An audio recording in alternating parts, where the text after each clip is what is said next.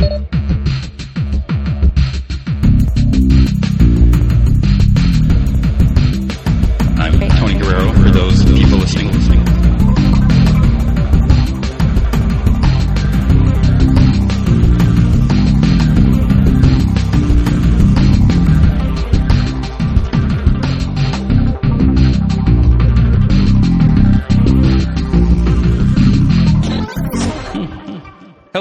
Welcome to the Invincibly Supermassive Comic Book Podcast of Stuff. I'm Tony Guerrero, the editor in chief of ComicVine.com. And with me today, we have the writer of X-O Manowar, uh, Green Lantern, Demon Knights, um, we're, we're co-plotter, co-writer on um, Green Lantern Corps. We have Mr. Robert Venditti. How you doing? Uh, pretty good, man. Thanks for having me on, Tony. I appreciate it. I appreciate you being here. I appreciate you in general. Thank you. That's very kind of you to say. So um, let's let's start with Green Lantern because that, that came out last week, issue Yep. um, twenty one. Um, how are you feeling now that the book is out? Because you know I, I kind of joked. A- I didn't mean you know to gear it directly towards you about you know the no pressure and all that. So you you know you're taking over after a, a guy that wrote the book for for nine years. So how, how's it feel that book's out there? And I'm assuming the response was well. Uh, yeah, I mean, not you know, not just pressure for me, but for Billy Tan as well, having to follow up Doug. I mean, you know, Green Lantern is obviously, you know, one of the one of the big properties in all of comics. You know, it's it's got lots of readers. It's been popular for a very long time, in large part because of you know Jeff and Doug and and all the time and work they put into it over the years and things. And so, um, you know, I was nervous about it. Of course, you know, you, uh, we all worked really hard on it, and we wanted it to be received well. And you know, happily, it has been received well so far. I I just uh, you know spent last weekend at, at Heroes Con in Charlotte, North Carolina, where I go to the convention there every year, and so you know the I was there Friday, Saturday, and Sunday, which just a couple days after uh, you know the Green Lantern issue came out, and you know a lot of fans came by and were telling me that they really liked how the issue went, and they were interested in the plot threads that we were opening up, and you know they liked how we transitioned out of the out of the previous run and things like that. And we had a panel at the convention, and you know a lot of people there were asking questions, but uh, you know it was all positive stuff, you know. And it, I think that there's a couple of things that people have uh, sort of been I don't know. It's almost like they think I don't understand the continuity of the way some of the things operate. And I don't want to put too fine a point on it in the interview because I don't want to. Um, I don't want to highlight it because it, it's a big reveal that's coming. But the things that people think maybe I don't understand the continuity are actually, you know, mysteries that are going to be resolved here and, and very soon. So so far things seem to be going uh, really well, and you know we're really happy about it. But it's one of those things with a monthly comic book that you allow yourself to breathe a sigh of relief for a few hours and then you spend the next 29 days worried about what people are going to think of the next one you know so it's uh, just kind of that grind you know Yeah. So I mean, I I, thought it was great because, um, you know, I, I've been digging. I, I've always been a, a fan of, of of Green Lantern, Hal Jordan since Super Friends. You know, when there there was that one like season or two that was really cool. And you know, because you didn't have the Wonder Twins, which you know they're all right. You know, you didn't have uh, Wendy and Marv, uh, but you you actually had Green Lantern, you had Flash, you had Hawkman. So I, I remember when I first saw him, I was like, "Wow, this guy's cool." And and so when when it first came out that you know you're going to be taking over that, that Hal's taking over the the Green Lantern Corps and he's taking over from the Guardians. And I was just like, wow, this you know because Hal is like this not necessarily like a rebel, but you know he's always been you know he's done what what he needs to do. You know, he's supposed to be the greatest Green Lantern, but he doesn't necessarily play by the rules, and and it's always been like that. Even you know when when he was a, a pilot and everything. But then after after reading it, you know, I, I really do like that you're not just you know playing it safe. I guess we can say you know you're Sure. you're not just continuing the the same type of stories that we've had for you know nine years, and you know it, it's like the same thing. You know Rick Remender when he took over Captain America, you know from Ed Brubaker. You know instead of doing the same thing, let's take the character in a new direction and kind of let him evolve a little bit. Yeah, I mean, I, I'm not gonna. I can't do you know Jeff's stories the way that Jeff does his stories. You know, I mean, he's the best there is at what he does, you know, to use a, a, a vague comic book line there. Um, but, uh, you know, I have to write stories the way that I write stories, you know, otherwise I would end up sounding like a cheap knockoff of Jeff and, and nobody wants that, you know? So, I, I mean, I definitely want to be respectful of the continuity and the great mythologies and, you know, this, you know, I really wanted to retain this, the sense of scale and scope and, and wonder and imagination that he brought to the series that in a lot of ways I think Green Lantern represents the best of what comic books can be. You know, there's just some great moments that he had in his run that as I was going back and researching all his issues that I would come across them and I would read them and you just can't help but smile about the you know, just the creativity that he brought to the page and everything. And so I definitely want to try to retain those things, but also um, you know, write stories the way the way that I know how to do them, and and uh, you know, we're we're opening up some new conflicts and things like like having Hal be Corps leader. You know that that's what the conflict is. I mean, he's a guy who's you know chosen to be a test pilot. You know, in his in his pre-hero life or whatever have you, and you know that's not like being a platoon sergeant. You know, a test pilot is somebody that goes in the cockpit and does crazy things and can be heroic and all that, but at the end of the day, they know that they're the only one who's going to have to pay for those choices. Making a guy like that a leader, where he knows now that everybody around him is going to pay for the same choices, there's going to be a learning curve there, and and how does he deal with that kind of situation? And I also think that for the reasons you mentioned before, you know, Hal Jordan is the greatest Green Lantern, and so from that aspect, it makes sense to me that the Guardians would try to put him, you know, as the leader of the Corps. Because in light of all the things that they've been through, you know, not just going back, but even recently, things like Rise of the Third Army and Wrath of the First Lantern, and you know, the infrastructure on Oa being through so many battles and getting kind of decimated, and the ranks of the Corps really being, you know, chipped away at as as they went through these events and they lost lanterns and things like that. Like Hal is this guy who has been instrumental in them rising above and coming out on top of a lot of these events, and so whether he necessarily has the innate leadership skills or not, he's still viewed by those around him as as a guy who knows what he's doing and and, and you know somebody they'll rally behind and things like that. And so, in that aspect, you know, the Guardians elevate him to this this role of of Corps leader, and he's sort of put in a position where if all the little ducklings are following him, whether he wants to or not, at some point he's got to decide to help them across the street, or they're all going to get run down. You know, and that's kind of the conflict that he's got there.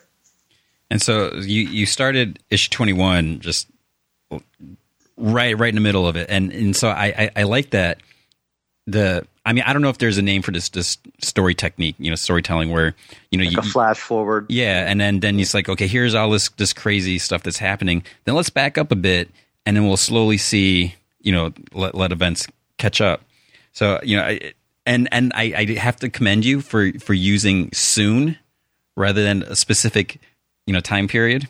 Because mm-hmm. I you know as, especially like in the new 52 sometimes if you get too specific on on, on time periods you know it, it, can get a little sticky. So i like that because you know we we see that they're in the middle of this crazy battle and right before it, it flashes to the current time we we get a glimpse of who they're fighting. Mm-hmm. but then as the story progresses we see that there's something that happens before that. So I, I, I love that. You know, I almost didn't, didn't, catch that the first time. You know, looking through it, where you know you, you see a certain person out there in the distance.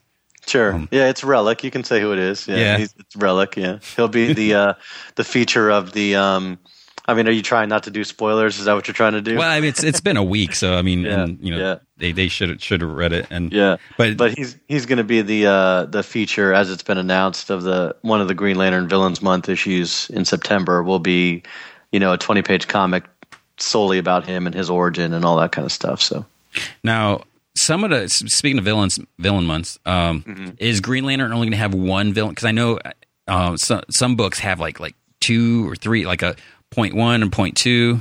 Yeah, I, I believe there's four, and let me try to name them. There, there's Relic, so he's a new villain, and then the other ones are established. Uh, one is Sinestro, another one is Black Hand, and I believe the last, the third, the uh, fourth one is Mongul. And are these are going to be in Green Lantern?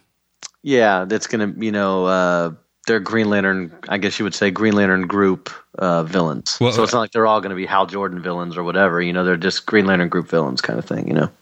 So I mean, I, I guess what what I'm saying is like, is there going to be a uh, Green Lantern Corps 23.1, Green Lantern 23.1, or is there going to be like Green Lantern 23.1, 0.2, 0.3? Yeah, uh, that's a good question. I don't know. I you know I, I haven't seen the covers for that. How they're how, what the what the cover treatments are going to be on those others. I believe Relic is the only one that they've released so far. I could be wrong about that. They could have released some others. Um, so I don't know if it's like Green Lantern Corps scratched out with you know Mongul or Yeah. whatever. But so I'm not entirely sure. But um, I just know about the Green Lantern one, which is Relic. Yeah. And, that, and that's the one you're working on? Yeah, it's already done. I mean, I, I wrote that actually. I got greenlit as the new writer of Green Lantern back in December, and so I turned in issue 21, which is the issue that you know came out last Wednesday, and the the Relic Villains Month issue, both in January. So they've both been done for a very long time. Wow. So back in December, you said, because I think it was like February when it was announced that Jeff was leaving. Uh, it was January. Was it January? It was January, yeah, because uh, yeah, I, it was January. I remember when it happened. Yeah. Okay. So you you had to keep that a secret and like, hmm, hmm, hmm. Yeah, I mean, I'm I'm not, uh, you know, I, I can keep secrets. You know, there's Yeah. a lot of things we're working on that I don't want anybody to know too much about either, and so. Um, like suddenly you're wearing a lot of green shirts and like, that's right. Yeah, I think Jeff Lemire did that at New York Comic Con last year. He wore a Green Arrow shirt, and nobody knew that he was writing Green Arrow yet. And then after he got announced as a writer of Green Arrow, all these people realized they had taken pictures of him at the con wearing a Green Arrow shirt. You know, so now we gotta, now everyone's gonna be making always keep assumptions. an eye on what Jeff Lemire's wearing. Yeah. You know. Yeah. So uh, at the end of issue, actually, uh, so, uh, I, I don't want. I guess we don't have to get into it. The that there's another threat that they fight before we get we see, see relic, you know, properly in the issue. But we we get this this tease at the end for the the future of Green Lantern. Yep. So now, uh, how was that? You're just like, okay, you know, hey Billy, draw this, draw. You know, I mean, is he like fully aware? Like, I mean, I don't know. Like, is this like the next couple months, next year, or I don't know if that's going to give anything away. Uh, no, all that stuff that you see in that villain month issue. I mean, in, in the in that uh, teaser at the back of Green Lantern twenty one, all of that will have taken place by October. Okay. So that's all you know, uh, pretty near in terms of number of issues. And uh, yeah, I mean, the whole you know, Billy Tan obviously knows what's going on. You know, and and uh, this is all stuff. Just as a writer, you know, not even beyond that, just in life in general, I tend to be a pretty organized guy. So I really uh, outline things and plot lines and stories and all that. So, I mean, these are all things that I knew about for months and months and months. So when they they emailed me and asked me, you know, to give them some ideas for a a teaser image, you know, what's coming up in the future of Green Lantern or whatever, it was very easy to do because all those plot lines were already laid down. You know. So uh, of course we have Relic, you know, front and center, and we see uh, Hal Jordan wearing his his flight jacket. So hmm, could he be depowered? He's got the ring on. Mm-hmm. Um. Now, okay, so it looks like he wears a ring on his middle finger, right? Is that like? Uh, yeah. I mean, typically, I don't know if he is in that image. Or I- not. I th- I if believe he is there, yeah. Yeah. Yeah. So I, I always I always wondered about that. Where, you know, they like what? Why? Why the middle finger? I mean, maybe because the center. I guess so. Maybe Green Lanterns can get married too and wear their wedding bands to work. I don't know. I guess that I I I remember um I'm I'm getting off topic here a little bit, but I remember it was a there was an issue when when Kyle was Green Lantern and, and I think it was Kyle, um Connor Hawke and maybe it was Wally West. They were they were somewhere in their civilian guys and they were like going on a cruise or something. And then some the, the bad guys they they were looking and they saw Kyle was wearing a Green Lantern ring. So I was like, that seems like it's kind of a, a giveaway there. yeah. you know, I yeah. don't know if you should should wear that. And I, I guess the same could be said for you know Flash if he's got this big old yellow Flash ring. Yeah, yeah. Or you know, underdog. You know, he's always got that ring with the pill underneath it. You know, so you never see Shoe Shine Boy wearing wearing the ring. That's, that's weird. I wonder how many people actually know who Underdog. Uh, I don't know, man. How old are you? uh, old enough to remember to. Yeah, because you threw out some Super Friends earlier, and I Yeah. know that's kind of a touchtone thing. Well- well, Super Friends are on- too. They're on you know DVDs. I mean, think, I think most Yeah. of them are are out. Yeah. But uh, there was a recent Underdog movie, live action movie. Uh, yeah, my uh, my kids uh, saw it. It was all right, I guess. Yeah. you know, but yeah. yeah. Jason Lee is underdog. I was like, mm, Yeah. okay. Um, but yeah, so Shoeshine Boy. There's no Shoeshine Boy in the movie. I don't think. Um, so going back to the the, the future tease. So we're, we'll find out about Relic soon because right now we know nothing. Just that he's going to be this big evil bad guy that's going right. to cause problems. We're all like Schultz. We don't know nothing. Yeah. now there's this woman here. Uh, do we know anything about her yet? uh, you don't, but you will next issue. Okay. Yeah. And then these guys behind her, they they look pretty good. So like these soldier type hooded mask Yep. wearing guns, Yep.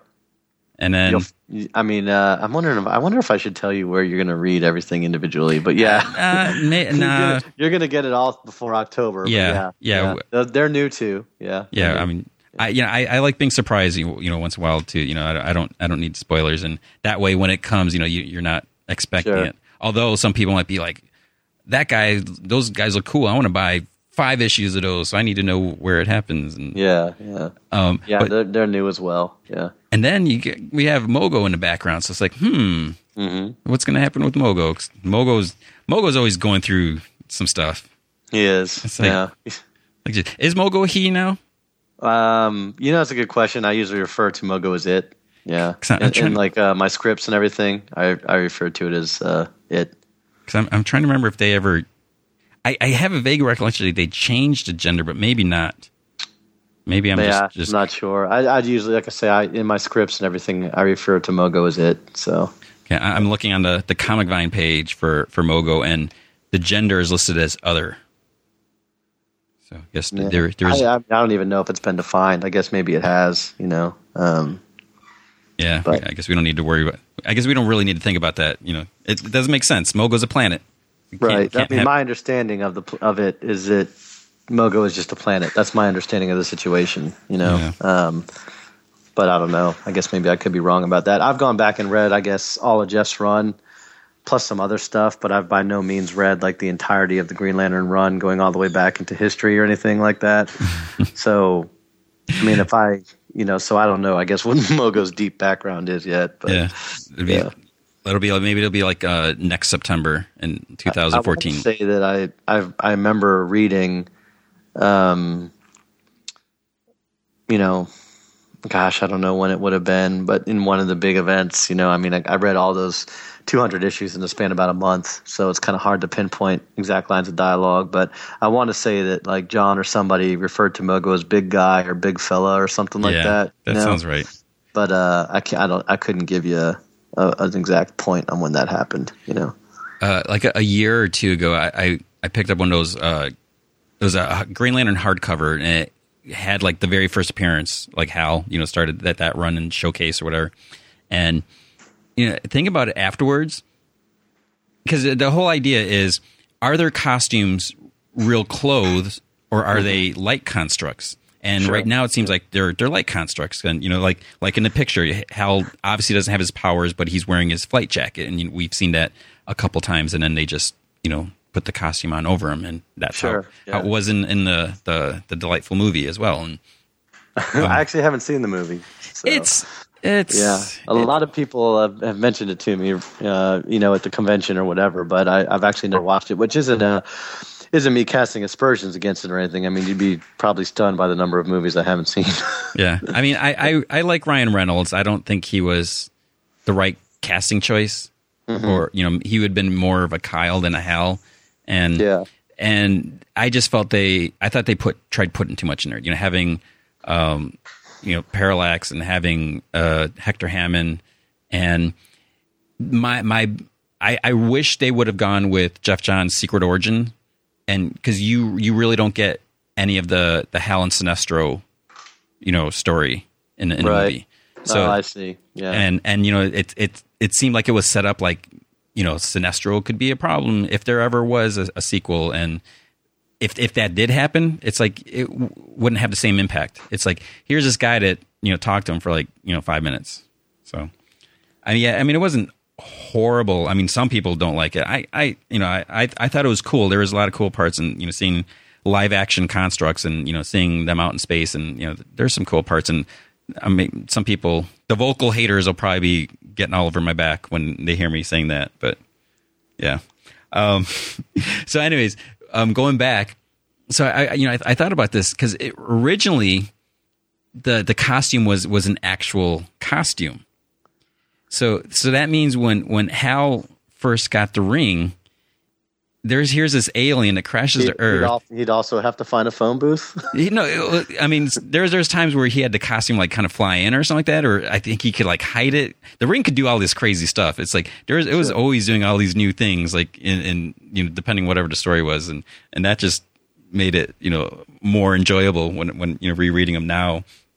But if you think about it, so Hal gets this ring, and and then he has to strip the costume off this dead alien, and then he puts it on, and you know there's there's no way he would have washed it first, and and it's just like that's Unless the Green Lantern made a construct washing machine, maybe. Yeah.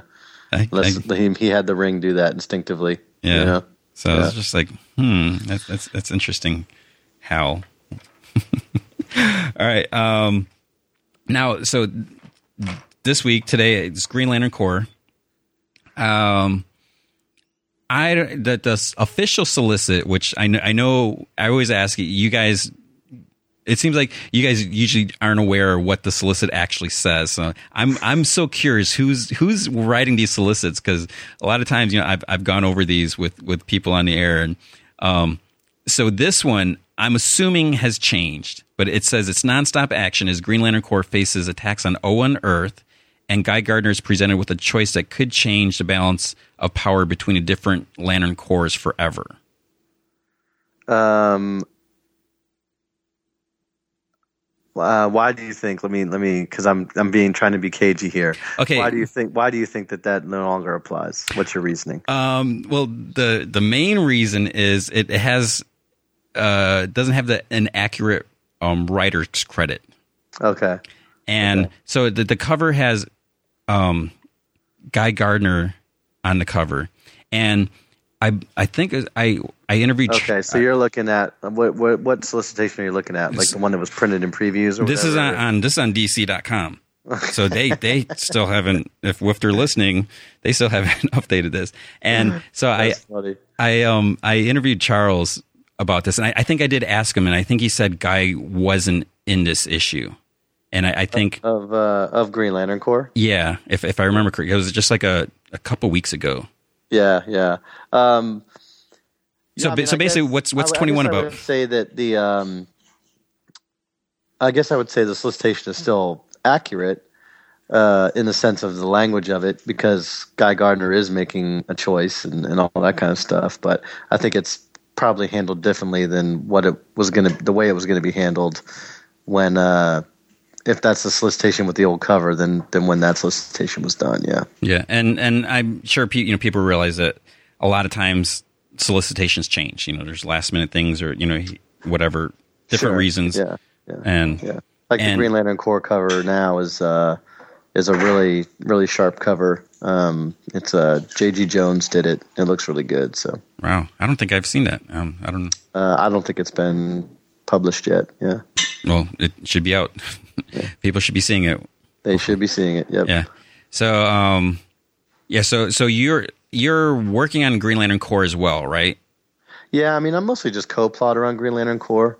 Uh, Van Jensen does all the heavy lifting over there. He does all the scripting and comes up with a lot of the concepts and things, and, and I just kind of help him out with the plot, and he takes everything from there. So he's really the lead writer on that book. Okay, so maybe it was because I think I interviewed. I think I interviewed both of them. Yeah, because I did. I interviewed Charles about Red Lanterns, where you know we were talking about mm-hmm. some of the guy stuff there, mm-hmm. which, and then so you're you're not involved with Red Lanterns like directly. Not Red Lanterns or New Guardians. Yeah. Okay. So, but I, I'm I'm assuming you guys coordinate.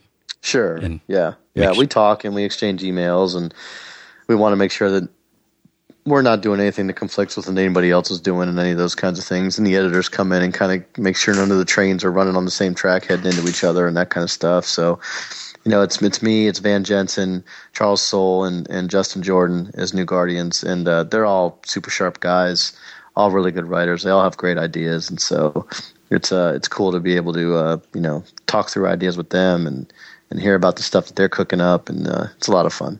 So Charles' last name is Soule. Yes. Okay. I I'm like like the worst at, at names, so it's good to know in, in, case you know he's at like San Diego or something like that, and you know I interview him and, and I don't mispronounce his name. Yeah, I mean I'm 99.9% sure it's Soule. Say, yeah. Robert said. So you yeah, you can say that to him. He'd probably laugh if I got it wrong. Uh, Lord so, knows a lot of people get my name wrong. So now, did I get it right? Is, yeah, you got it right. Okay. Yeah. Uh, how do other people say it? Uh, you know, Venditti. Uh, uh, a lot of people actually, you know what? They don't. They usually pronounce it pretty well, but they usually misspell it. It's usually like V E N D E T T I. Hmm. A lot of people do that instead of D I T T I. You know, interesting. So I always get people like they always drop letters off my name because my you know my last name is Guerrero, and there's right. there's so many E's and R's in there, and there are a lot of R's. Yeah, yeah. yeah. So it's I like to save them in, in case anyone needs a. Never know when you're going to yeah. need an R. Yeah. So now with um with you know the green how much is, is a green lantern corps going to be a part of green lantern? Because you know green lantern is always like hal jordan's book and I, and, and I, I understand it still pretty much is but with him leading the green lantern corps and then you know with a separate green lantern corps book you know how much of of, of the the corps is going to be in hal's book? Yeah a pretty decent amount you know i mean in issue 21 you get you get kilowog um, you get Vath uh, you get Salaak, you know, you see all those guys uh, fighting, and you know, in in the next issue you'll see even more, and there will be, you know, common threads obviously running between them. But Green Lantern is Hal's book, and Green Lantern Corps is John's book, and so he's now you know the the solo lead, whereas before it was kind of split in time, even skewing more towards Guy being the lead. You know, John is now going to be the the solo lead of Green Lantern Corps, and there are there is going to be you know like I say common threads running between them, but each book will also stand on its own and be able to be read independently for everyone who chooses to do so. But if you want to read both books together, then uh, you know you'll see those common threads. So you should tell people they need to read both of them together, so they'll they'll buy them. Well, I mean, our job is to, to, to be able to write books that stand on their own. And so that's what we're doing. But I mean, there's certainly a benefit to reading both of them. Like I say, you get that sort of deeper background and you get to see what those common threads are. And there'll be little moments where, you know, we sort of set up a joke in one issue and punchline it in the other. And you probably would have never even known it was a joke unless if you read the punchline, then you'd be like, oh, they set that up over there, you know? So, um, you know, we'll be doing little things like that. Now, aside from Villains Month, is is there not going to be any like big crossover anytime soon? Because we we had two pretty much back to back. Sure. And yeah. and you know like one barely I don't even know if it officially ended and it's just like boom, you know, we we had was it Rise of the Third Army and Wrath of the White Lantern. I, I always would combine those two somehow. Yeah, Wrath, Wrath of the First Lantern. Yeah, yeah. Um, yeah, I mean the books are going to do that, you know, from time to time. I mean that's just the way that that is. But like I say, we'll also be spending a lot of time uh, on our own arcs, and I wouldn't even say that the Villains Month is a is a crossover in yeah. a sense. I mean, it's a line wide sort of thing, in that all the all the books are doing it, but it's not like they're all crossing into each other. I think that most of the stories, and certainly the Relic story, is is basically a, a you know a twenty page short story dealing with this one villain and giving you the backstory on it, and you know what the villains you know motivations are and all those kinds of things. And so I don't know that the, the villains month issues are actually going to cross over into each other. So, uh, but you know the book, like I say, the books will do that from time to time. You know, you'll have stuff like you know Court of Owls or Rot World. You know, like yeah. DC's been doing. I mean, you know. Maybe not as long as those, but um, you know something along those lines, and so that'll happen from time to time for sure. Now, how does um does does twenty three have a like a firm conclusion to you know whatever the issue is, or is it like bit of a, a cliffhanger. Then you got to wait till because that'll be August, and then you got to wait till October. Yeah, I mean it is a cliffhanger, but it's a cliffhanger that hopefully springboards you into October, but also into the Relic September issue as well. Okay, um, so Greg Katzman, one of our mm-hmm. um, sure writers reviewers, he I, I, I asked him and Matt, I was like, hey, you guys have any questions you want you want me to ask? So, um, Greg has has a few questions and it appears they're mostly Green Lantern related. So, um, his first, and you know, of course, be as you know vague as you need to be. Um, sure. So, do you have any plans for Arkillo and the Sinestro Corps? Uh, not currently. No. Okay. Um, Focusing on new villains and things. You know.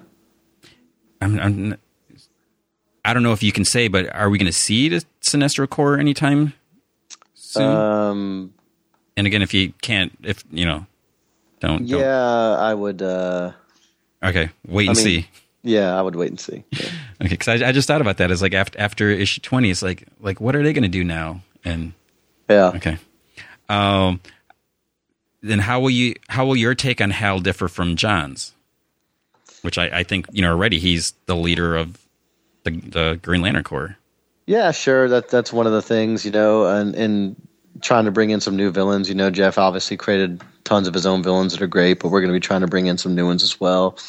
Um, new conflicts, new challenges, um, you know, all those kinds of things. But you know, like I say, there are elements of Jeff's run that I still do want to um, try to maintain. You know, like that sense of grand scale and and imagination and wonder and you know cosmic and all that kind of stuff you know so you know trying to be carrying that stuff forward as well which i think is just part of the green lantern brand you know okay are there any less popular lanterns you're excited to use um that's a good question there there definitely is uh, there's one in particular that's going to have a really big role uh, coming up you know starting in october and sort of carrying forward into the next arc after that. But I probably shouldn't say who it is. Okay. Yeah. Uh, what makes Relic a unique threat to the Lanterns? Because you created him. all villains are like snowflakes, you know. They're all unique in another. No, um, yeah. What what he represents, you know, the kind of villain that he is. You know, he's not someone who's inherently superpowered. He's he's a science guy. You know, he's he's done a lot of research. Um, he has theories, and it's sort of this knowledge in his, uh, you know, sort of uh, uh, skill with technology that I think is going to make him different from a lot of the other villains that the Green Lanterns have faced. Okay, this next one, you might have to think about this one. If you had to describe your run in five words, what would they be? um, this is just the beginning. Yeah, yeah. I guess um, I said, uh, I don't have no idea. Five words. My wife, it's funny, you know, she always will ask me something and she'll say, give me the dictionary version because like every question she asks me takes me like three hours to answer, you know? uh, so I'm not a five word guy. Um, I, I, tend to do my, that too. And, and my wife is like, just get to the point. Yeah. Yeah. So, uh, I don't know. I don't know about five words. Uh, then, you know, then as, as many words as, as, as like, yeah, but just say you know we're we're hitting the ground running. You know it, it's risky. We're not we're not playing it safe in any way, shape, or form. I think by the time we get to the uh, to October and people realize what our what our first arc is and what we've done, I think that they're going to realize that this is uh, not going to be somebody who's playing it safe. You know, I think to DC's credit, we've come in with a lot of risky ideas, and they've been on board with them to let us to let us do you know what we want to do and um, I, I, would like to set up the series as, as, a series where you know people get the sense they never know uh, what's going to happen next. Maybe not to the extent that Game of Thrones does that. You know, I'm not going to have Hal Jordan in a red wedding or anything, but uh, uh, you know, to have some some you know like wow, I can't believe they just did that kind of thing. You know.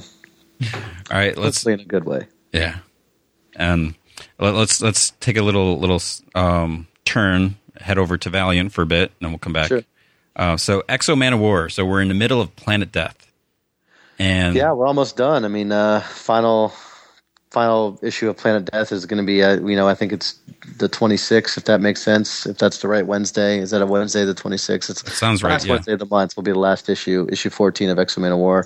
That's the last issue of Planet Death. So we're uh, three quarters of the way through it. So now you, you've done the entire series.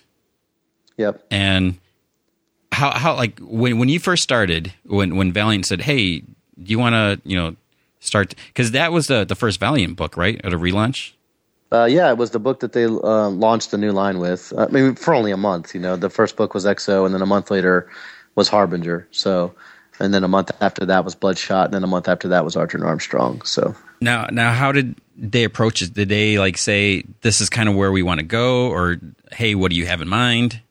Now, when Warren Simons, the executive editor Valiant, executive editor, executive editor, there you go, at Valiant, when he reached out to me, he uh, it wasn't even X-O specific. You know, he he just was curious to know if I'd be interested in writing for Valiant and any of their characters, and he sent me, you know, write ups on a bunch of their, you know, sort of I guess dozen top tier properties and had me go through them. And X-O was the one that kind of jumped out at me, and so I started putting ideas together in terms of you know what I wanted to do with the character. I would say the one guiding thing that that they had, which again wasn't X-O specific, but in that initial conversation with Warren you know, he's like, these are our characters. We want the core concepts to stay the same, but everything beyond that is on the table. So they still wanted X-O to be a Visigoth who, you know, gets abducted by aliens and then takes their suit of advanced armor and, and ends up in modern day Earth. Like they wanted that core concept to stay. But beyond that, you know, there was a lot of, uh, you know, a lot of room to maneuver and, and a lot of encouragement from them to, to think outside the box. And, you know, Valiant is a really great company in the sense that they always want to hear your ideas. And while they may say, okay, that one's not really going to work because of this, like they, they love it when you just throw ideas at them. You know, like no idea is too crazy or too whatever. You know, like they want you to tell them everything so that uh, they can make it. And I think a lot of that is reflected in just the way not only just their books come out, but in their marketing as well. I mean, I think they do a lot of stuff that just you can tell that there's people there and there's just a lot of ideas running through that place, and they're picking the best ones and they're running with it. You know, so it's a, it's a really great environment. Because I mean, just just thinking over like the, the past thirteen issues, it's like it so much has happened.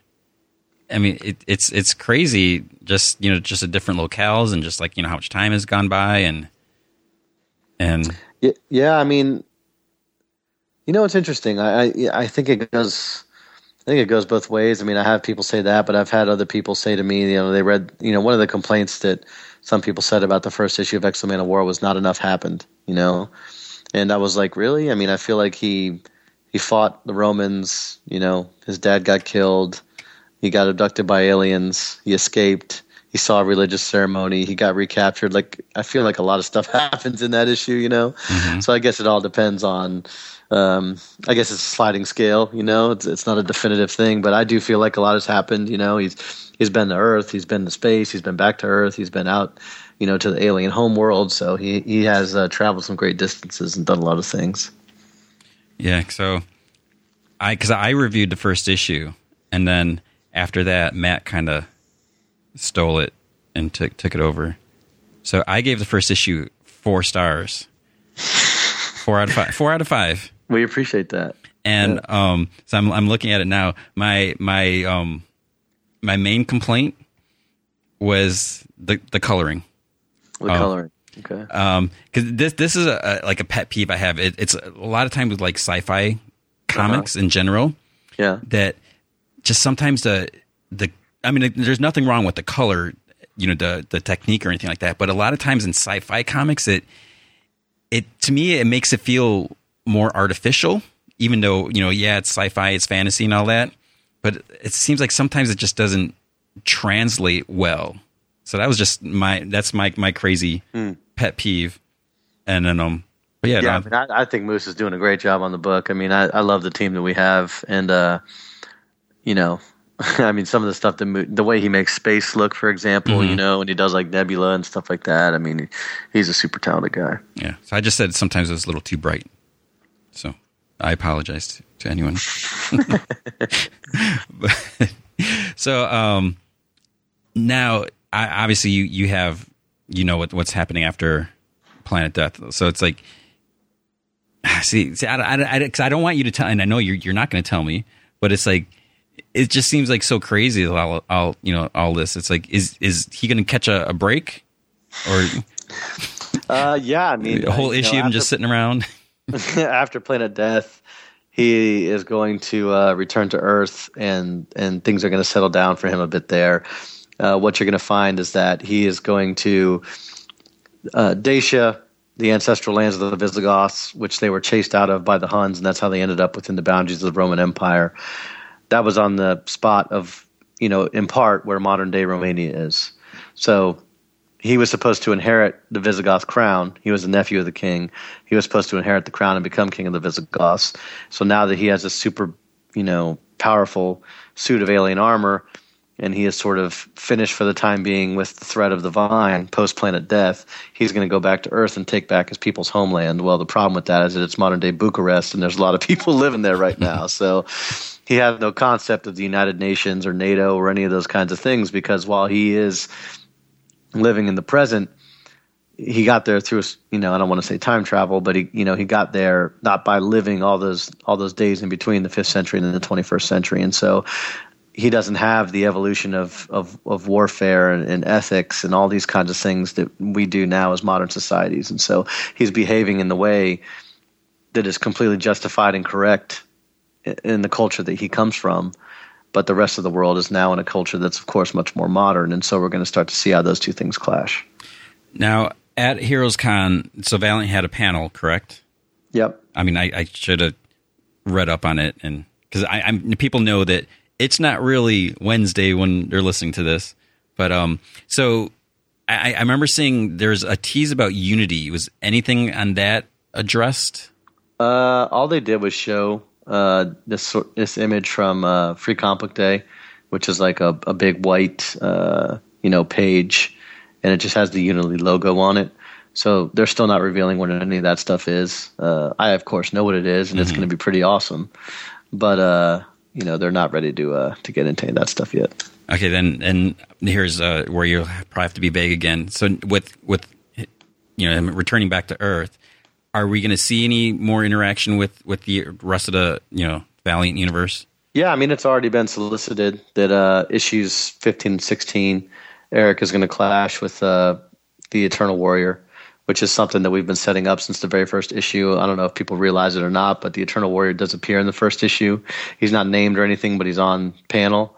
And uh, we set that up because we knew that this moment was going to be happening. We didn't know when it was going to happen. You know, in, in monthly comics, an arc that you thought was going to take four might only take two, and one you thought was going to take two might take four. So it's kind of you know fluid in terms of exact timelines but we knew it was something that we'd get to around the year and a half mark and turns out we'll get to it about issue 15 which isn't too far off. And and we, we've seen ninjak already. Yep already seen ninjak yeah. Or i like to call him ninja k. Ninja k just just yeah, to try like just to try to rile people up. Yeah you're not the first person to do that yeah. like where's where's ninja l or ninja m and and yes yeah, so, i mean because valiant they're putting out quite a bit now. I mean, it's like we're, we're you know we had the the summer Valiant announcements, so we got more and more books coming out. Sure. Yeah. And and you're just gonna stick with X-O for now. Yeah, I mean, um, I I I don't ever want to overbook myself. You know, I I think. Uh,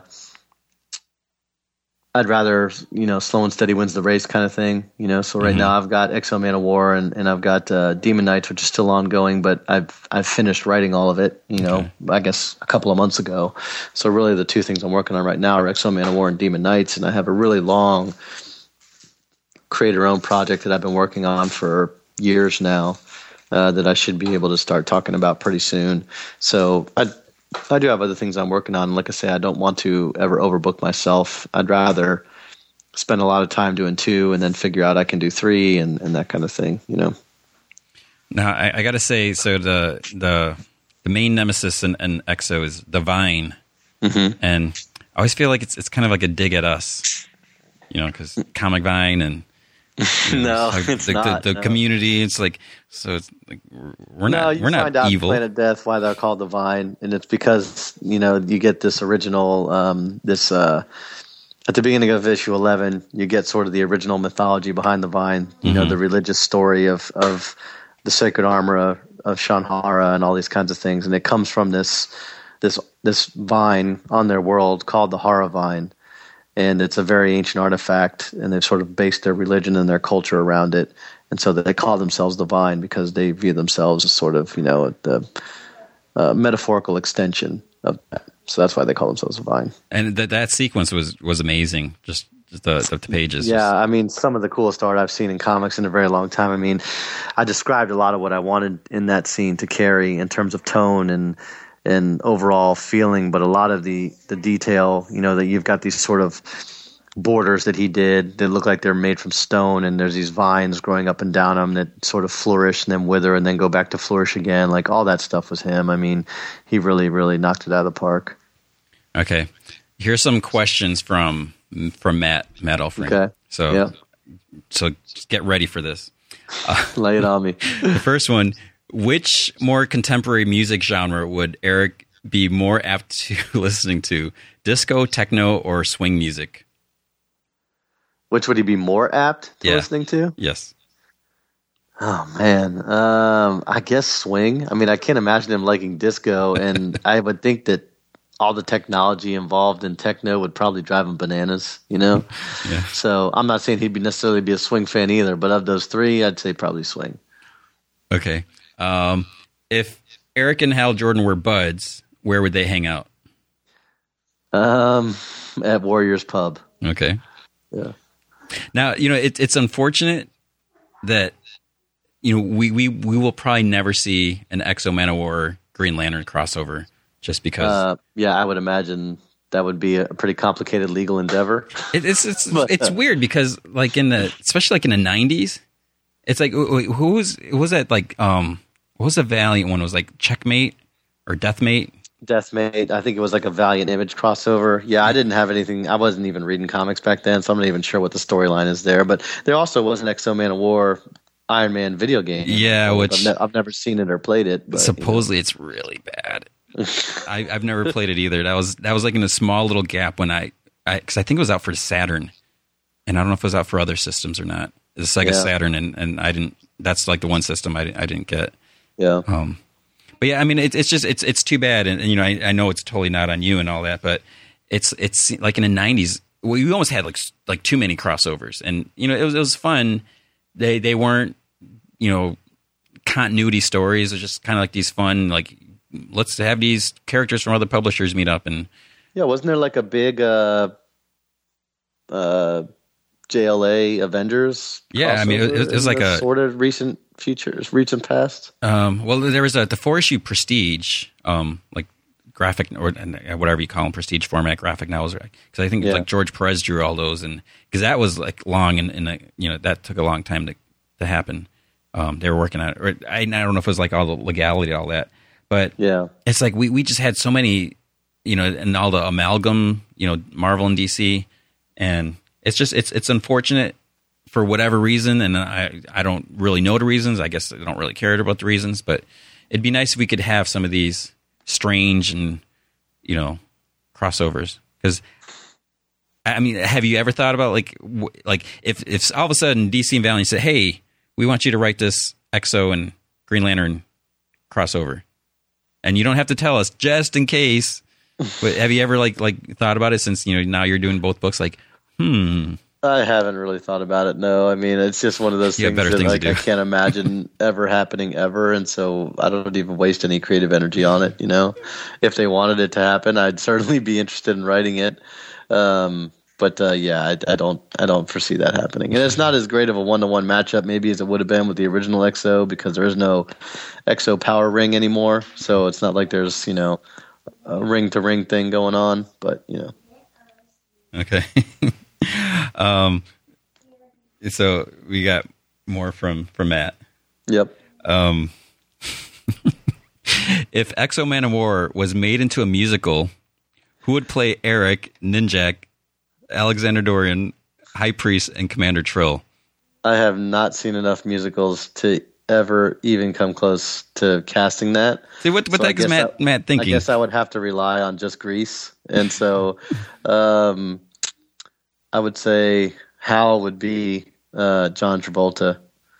Uh, X-O. Oh no, you said X. You said a crossover or just X-O? Just X-O. Oh, I'm sorry, I misunderstood. Okay, so the cast is X-O, um, and who else? It was Eric, Ninjak, um, Okay, Alexander Dorian, okay, High Priest, and Okay. Commander Trill. all right. Uh, John Travolta would be uh, Ninjak. Eric would be the guy that has the other car that races John Travolta with all the scars on his face. Just strikes me as the only true tough guy in the entire movie. Um, the High Priest would be. Um, the uh, the teacher that reads the announcements, Uh-huh. like the mean principal lady. that would be the high priest. Um, and Alexander Dorian would be. Uh, I don't remember his name. Kenickie, Mhm. right? Is that Yeah. his name? Yeah. Bobby Wheeler from Taxi. Yep. Yeah. and uh, I guess how am I left with Trill? Man, that movie doesn't have a Trill. Um, that movie does not have a Trill at all. Uh, I, you know, there's some pretty ugly dudes in that movie, but uh, I don't know that any of them are as tough as Trill. Uh, it certainly wouldn't be Olivia Newton-John. I'll say that. It'd have to be an unknown or Uh, Yeah, a I'm, new, I'm new drawing a blank on that one. Yeah, Okay. All right. There's there's a couple more for Matt. I can't wait. Uh, I'm looking forward to them. Aside from Earth, why doesn't Hal Jordan ever hang out in our solar system? Is he too good for his own planetary system? I guess probably because there's not much else to do in our solar system except, you know, I mean, all those planets are kind of empty, right? So, Yeah. I mean, what's he going to do?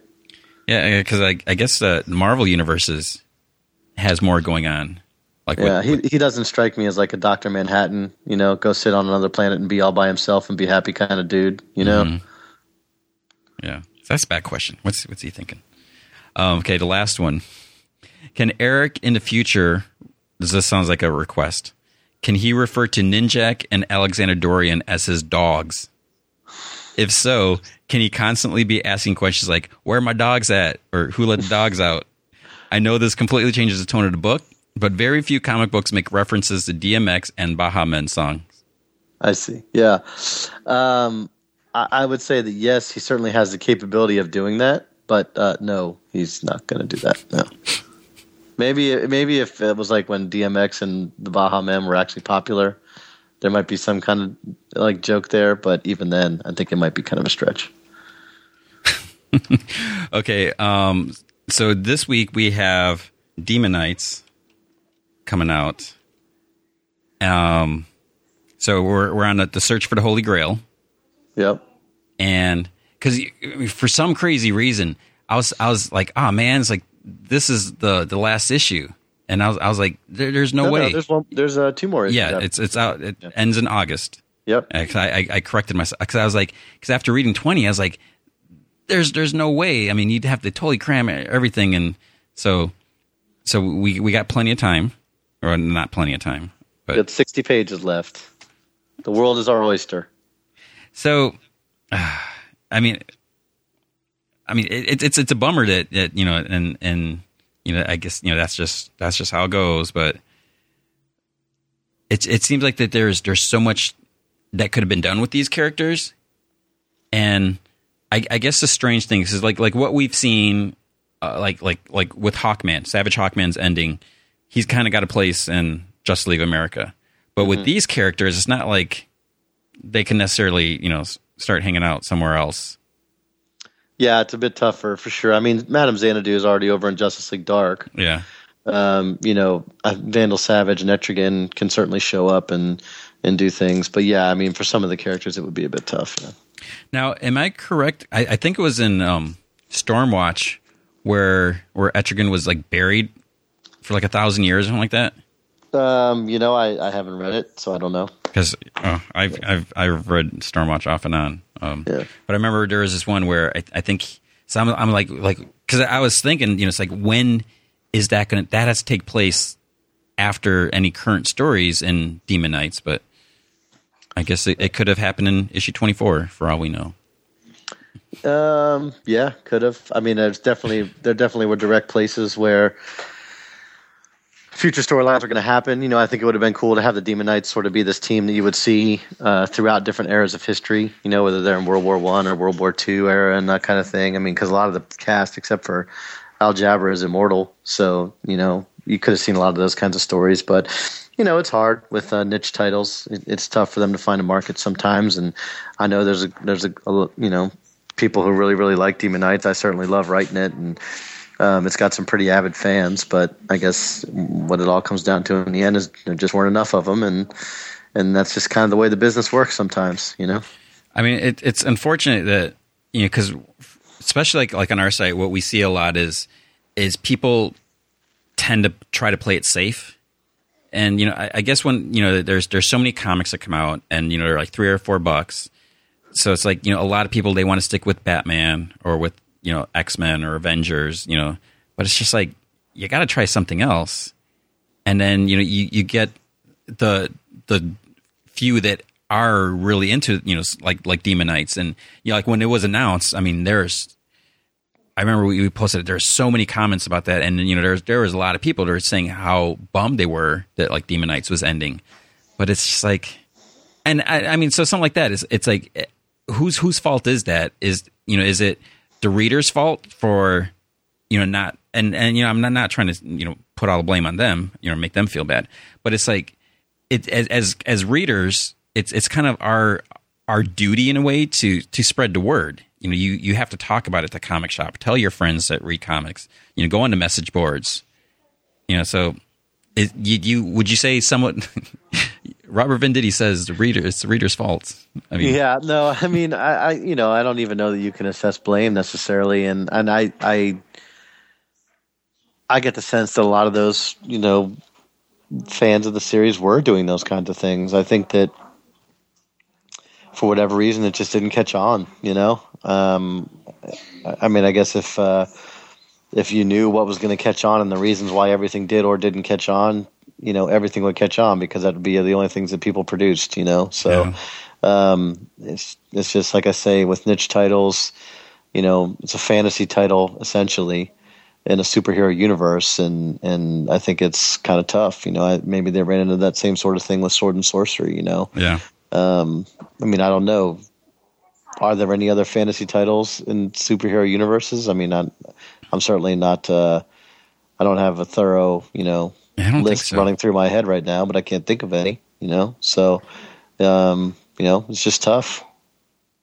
Well, I, I since I can do it since I don't I don't work for DC, I'm going to put some of the blame on them because because also it's like the, these these other books need to be promoted and you know you hear that you know here's a big batman event here's a big superman event but it's like you don't really see much about like demon knights or sword of sorcery you know and what, what's great what i what i do like about the new 52 is dc has taken a lot of kind of chances you know they're like here let, us do a book uh, you know like like sword of sorcery for example it's like I, I was like, okay, I vaguely remember that character, you know, Princess Am- whatever Amethyst, and so it, it's it's great that they're trying things out.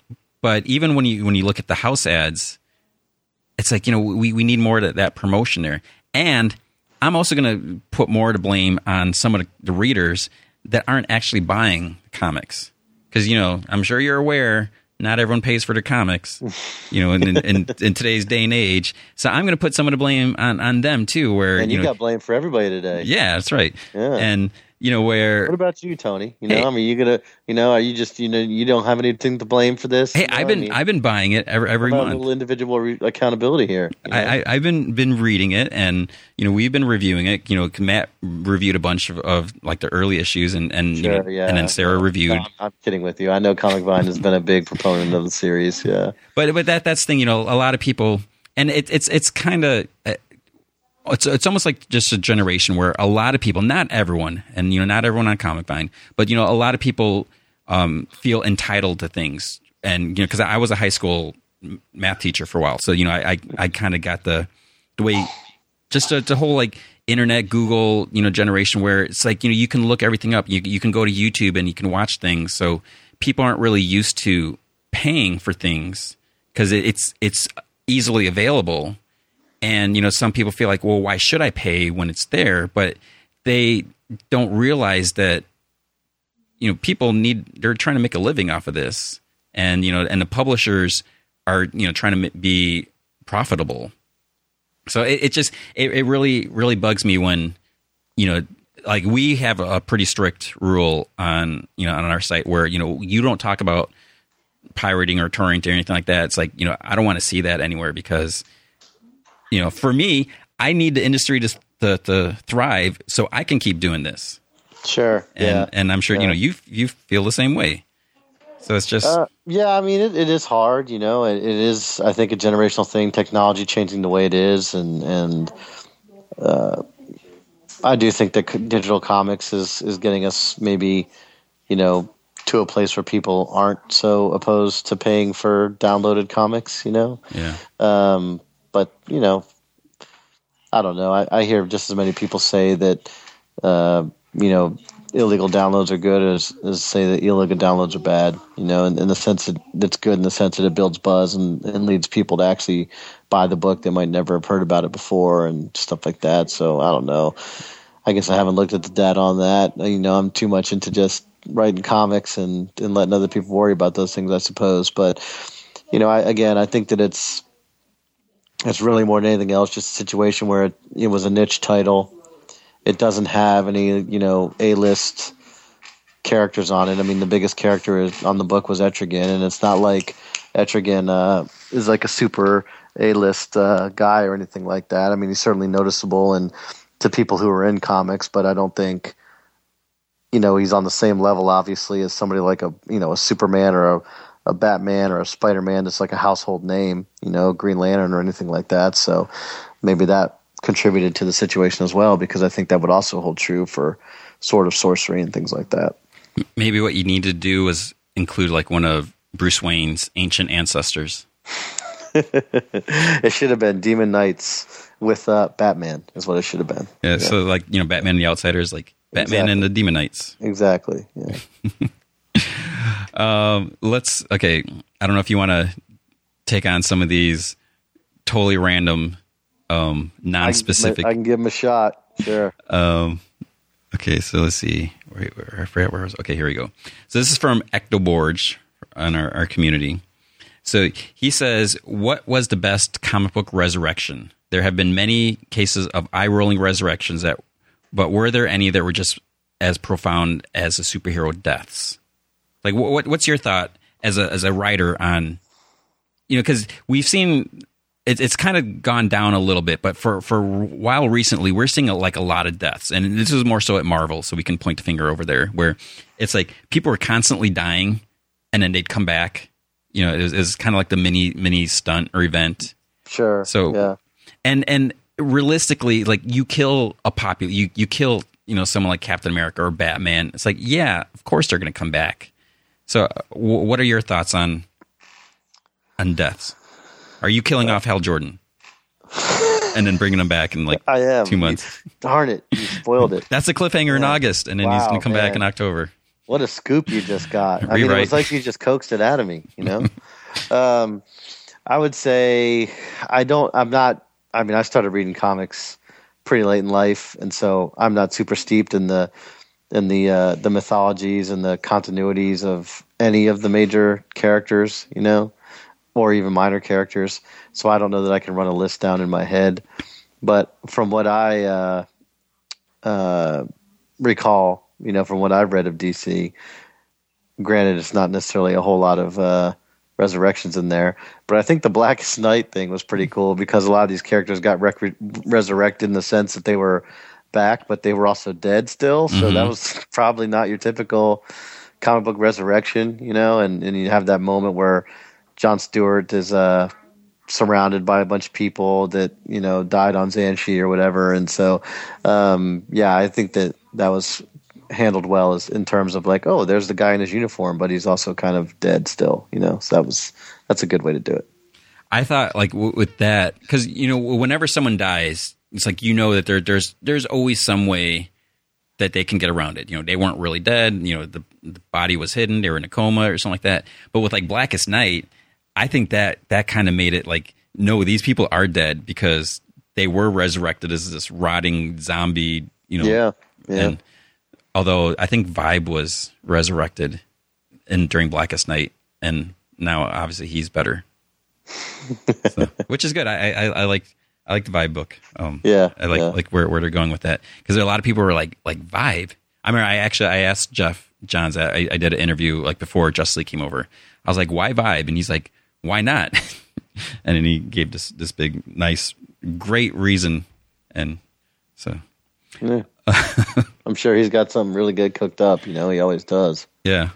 Uh, okay, so here's a question from Z Guy ninety one. Um, do you know if Batman's history with the Outsiders is still in continuity? One of the recent issues of Batman Inc. number one suggests that it is, but I don't know. Are they still around as a team? If so, who is in it? Who's the leader? I so, have no idea. Yeah. And and that's the thing where that that's what I was getting at before is where DC should not have given the specific five year number. Mm-hmm. You know, mm-hmm. they should have just said many years ago and just you know left it vague like that. And then where it gets confusing for readers is because like Batman and and Green Lantern's history has pretty much for the most part carried over, mm-hmm. but then like everyone else's hasn't. Yeah. So as far as Batman's history with the outsiders, I would think it might kind of still be there, but again, you're you're trying to cram that into five years, which you know, because that that was a problem before. You know, we we don't necessarily know how long Batman was Batman, and you know, we just didn't really think about it because you know you got the sliding timeline, so you just didn't care. But by by placing that number on there, I guess it makes people more aware. So I would say sure. yeah. it probably has happened since most of his history has happened. But yeah, there wasn't it wasn't um, Batman Incorporated where some other people mentioned that, and I don't. That was Grant Morrison writing it, so he probably just wrote whatever he wanted without asking whether you know it really happened or not. So I don't know, but I I like to think that if they didn't specifically say it didn't happen, then it did happen somehow. You know, it may not make sense how you can fit it in the timeline, but I say it did happen. Um, okay, straightforward yes or no question. Do you think that incorporating the Wildstorm characters into the DC universe was a good idea? Why or why not? I think I, I I'm I'm for it as long as they, they can make it work. I don't know how you feel about that. All right. Well, you said it was a. Uh, are you ready? Yeah. Okay. You said it was a straight yes or no question, but then you also said to follow it up. But uh, I mean, I would say that yeah, it was a good idea in the sense that they they do own all those characters, and there's a lot of uh, characters from Wildstorm that are pretty cool. So yeah, why not make use of them? And if you're rebooting the whole thing, why not bring them all in together? So yeah, I think that was a, a good idea. Yeah, because um, in the movement number two, so Gail Simone's, yeah. um, I won't give it away in case people still haven't read. It came out last week, but there's sure. a, a, a Wildstorm character that, that, pops up in the last page, and I was like, "Whoa!" I was I was excited to see that. Yeah. So, so sure. and you know, like having Grifter, um, I you know I I was excited about that, and then um, I'll admit when Deathblow came on the scene in in Grifter, I wasn't reading those issues, and I really like Deathblow, so it's like I I was a little hesitant to read those issues because of that. You know, is how it would work out. Um, yeah, but I I, th- I, think it's you know it's like why not? And you know, it, it just it makes the the universe bigger or the world bigger because you know everything's always focused on you know Metropolis or Gotham. So it's like why not have all this other stuff going on? You know, just yeah, because I agree. Yeah, so, and and you, you know all these great characters exist. Do something with them, you know, instead of just you know letting them collect dust. Yeah, I agree. Okay. Um, okay, this is the third one from Z Guy ninety one. It says just a fun little exercise for you guys if you're interested. So I guess we can say nah, no thanks. Um, imagine that DC is launching an all female team a la Brian Wood's new X Men title. Um, what would you pick as a concept behind a team? For example, what would their be their mission? Um, performing team. How would they all find each other? Which characters would you select for the lineup? Um, it could be any DC characters you want even if they haven't shown up. Um, I would say I don't know if, if you want to. I'm certainly not going to do that because that's something that's probably going to come up someday. Okay, yeah. So I mean, that, that's gonna, the thing. I'm not going to give C guy whatever his name is my story. You know? Yeah. Okay. So um, because you are a DC Comics employee, you know, you you probably, for all you know, maybe this is happening. You know, whenever the next wave is. That, that I mean, that's the other I thing. Say that uh, the Demon Knights had a you know heavy female presence on their team. Yeah. You know? Um, you had Xanadu, uh, Exoristos, and Horsewoman. So, um, you know, while it wasn't entirely uh, female, you know, uh, particularly in the early issues of my run, you know, my very first issue dealt almost exclu- exclusively with, uh, you know, Ystin and Horsewoman and Xanadu before they, and also Sir Ystin before they ended up, uh, you know, sort of getting Etrigan freed again. So, you know, that was a, a heavily female cast. well, not totally female, but he- heavily female. All right. Um, so I, I'll I'll pick some. Um, I, I think you got to have Wonder Woman. I mean, if, if, we're talking about current current day, I'd like to see. Um, see, I, I don't know if, if it would really work in a story, but it's like I want to see Donna Troy. I want to see you know Cassandra Cain, um, Stephanie Brown. So like maybe all all the these missing characters, maybe you know they're they're they're off somewhere doing something. Um, as far as why they got together, I don't know. Sure. I mean, if I pick those characters, then maybe I could kick Wonder Woman out. You know, you don't need her. You know, if you got Donna Troy in there, and um, but I my my I always joke that like when you know we say like where's Wally West, I always say he's in in London. So you know because we don't see a lot of London in a, in New fifty two. You don't. Yeah. Wonder Woman was there for some reason in issue one, um, and but yeah, so maybe you know they're over there, or you know maybe. Uh, Everybody, I think they actually said that at one time. That's kind of the law of DC. All the characters that you don't know where they are are all in London. That's Okay. where they're all hanging out. which um, people will be like, you already said this, but what what I found out recently is, you know, Waldo. Where's Waldo? Yeah. And in England, they actually call him Wally. So instead of Oh, where's really? Waldo, it's where's Wally. So Oh, well, he's in London. that's right. Well, they're really talking about Wally West. It's like, whoa, that's that's crazy. Yeah, Sinestro and the Sinestro Corps and all those guys are actually in London too. So that's the other weird thing. And and who's writing the the Sinestro Villains Month book? You're not doing that one, right? No, I'm not doing that one. I do know who it is. Uh, let me verify that it's already been released. All right, actually, let, us let's not even worry about that then, since um, I think I think the solicits came out earlier this. I think they came out on Monday, but I I, I don't remember. So, anyways, um, I guess. Uh, well, okay. Let, let's say about about your your your book. So you're you're doing Relic. Yep. Now I'm I'm backtracking again, and um, has the I don't know if this information has been released. See, I don't I don't read all this stuff. As I I don't I, I don't like to be spoiled as much, even though I'm asking kind of spoilery question. Yeah. So I mean, I'm looking right now, so I can tell you the answers to these questions. Um, the Sinestro Villain Month issue is uh, written by uh, Matt Kindt. okay, um, because then the I guess the question like with that and like with yours and whether this is clear or not from from the solicited information are are they going to be like origin stories like here's who this character is or is it like current day Yeah, I mean, I don't think they have to be. They're not all going to be origin stories, you know. I mean, mine is, but each writer is uh, is going to be able to do whatever story they want to do. So some of them will be origin stories, I imagine, but others won't. You know. because I, I saw a couple comments when you know it was announced that Sinestro was going to get his book because you know the way Green Lantern twenty ended, where he was going to spoiler, he was going to kind of go off and do his own thing for a little bit, and then so I, I don't know, maybe maybe for for all I know, that it's going to pick up on that, or maybe he left the stove on and had to come back and in his flat in London. You yeah know? yeah Yeah. his, his secret place. Like, I can't let Hal see that. Um, so as far as Z guys, he gave his his female team. So he he said one, and he, he used a spoiler tag on all these. So I guess I, I couldn't cheat reading these. Um, he said Wonder Woman's a leader.